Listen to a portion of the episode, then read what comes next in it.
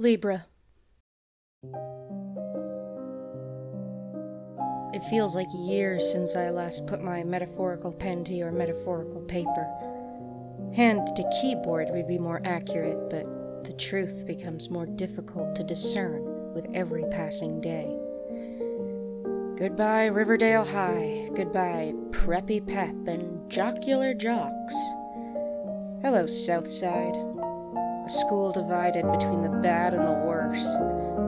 For every serpent roaming the halls, there's a ghoulie waiting to shove them into a locker, and where it's a toss up whether or not your English teacher is an out and out drug lord. Was. Southside High is more cracked in than it is a school, with felons running rampant, not even an active newspaper. I should hate it here. But the funny thing is, Libra, I've never felt more at home. There is nothing either good or bad, but thinking makes it so, right?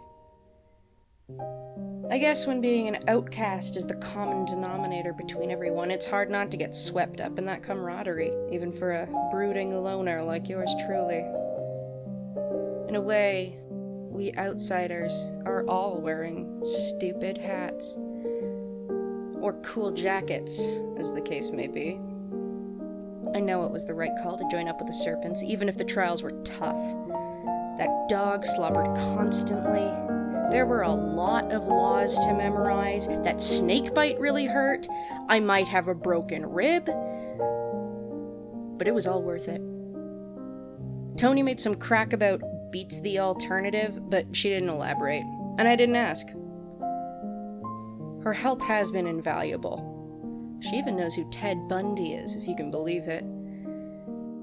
Though, it's not quite the same as sleuthing with the smartest detective this side of Baker Street.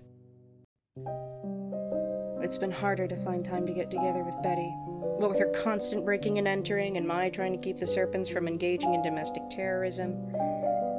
Whoever came up with the expression herding cats has never tried to corral a bunch of disenfranchised teens using only the unifying power of philosophy.